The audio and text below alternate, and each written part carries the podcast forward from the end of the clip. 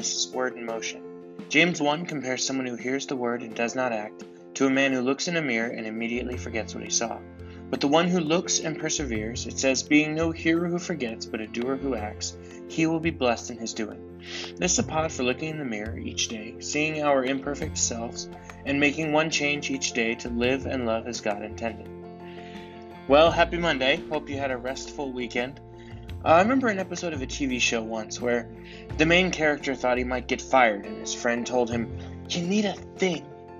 There's a guy who always has food, and he's known as Food Guy and someone says, Oh man, I love Food Guy, they could never fire him. Well, one place even safer than that is inside the will of the all powerful, all knowing creator of the universe. Because nothing can touch you, nothing can move you, nothing can kill you without his say so, until the absolute moment he has planned for you.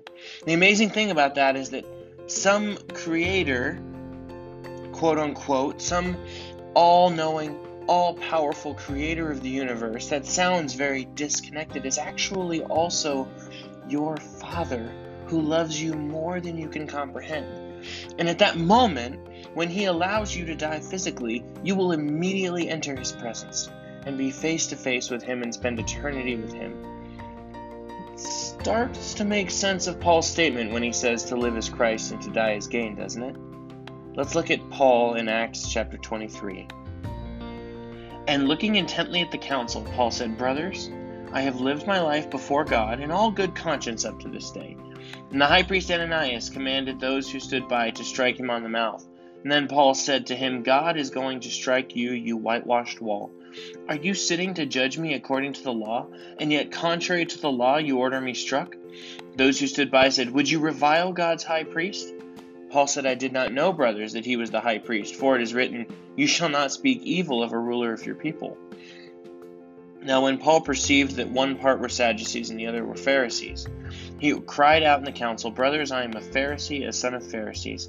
It is with respect to the hope and resurrection of the dead that I am on trial.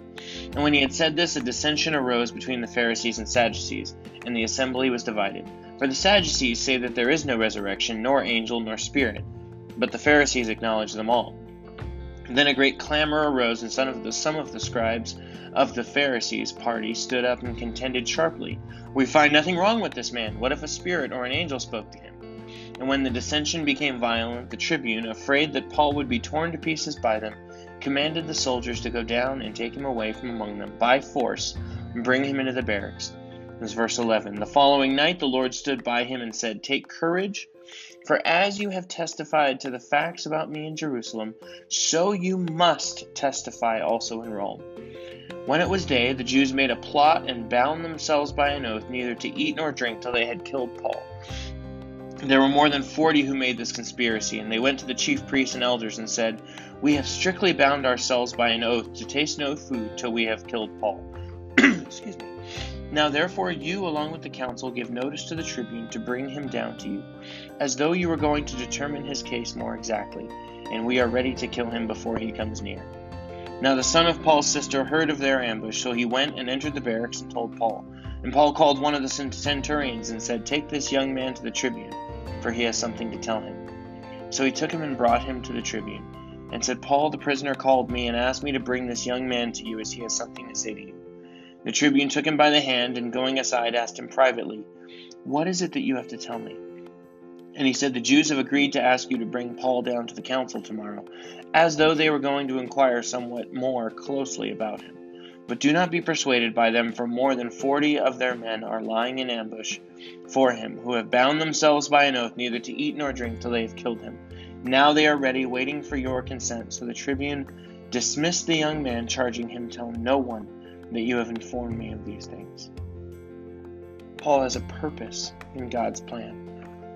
And so, even as they are preparing to kill him, Paul is protected. Now, throughout Paul's story, we see God working to protect him, leading him to Jerusalem. 2 Corinthians 11, Paul says, Five times I received the Jews 40 lashes minus one, and three times I was beaten with rods, and once I was stoned, and three times I was shipwrecked. I spent a night and a day in the open sea. Look around. You may not even know all the times that God has saved you. And He's not doing it just for fun, but for a purpose. So, what about today?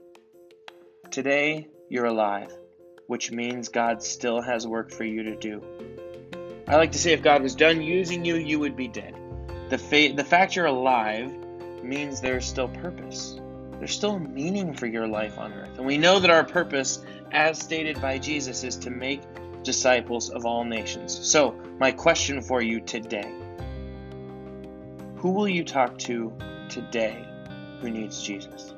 Maybe it's a friend or a coworker, maybe it's a complete stranger, but open your eyes today.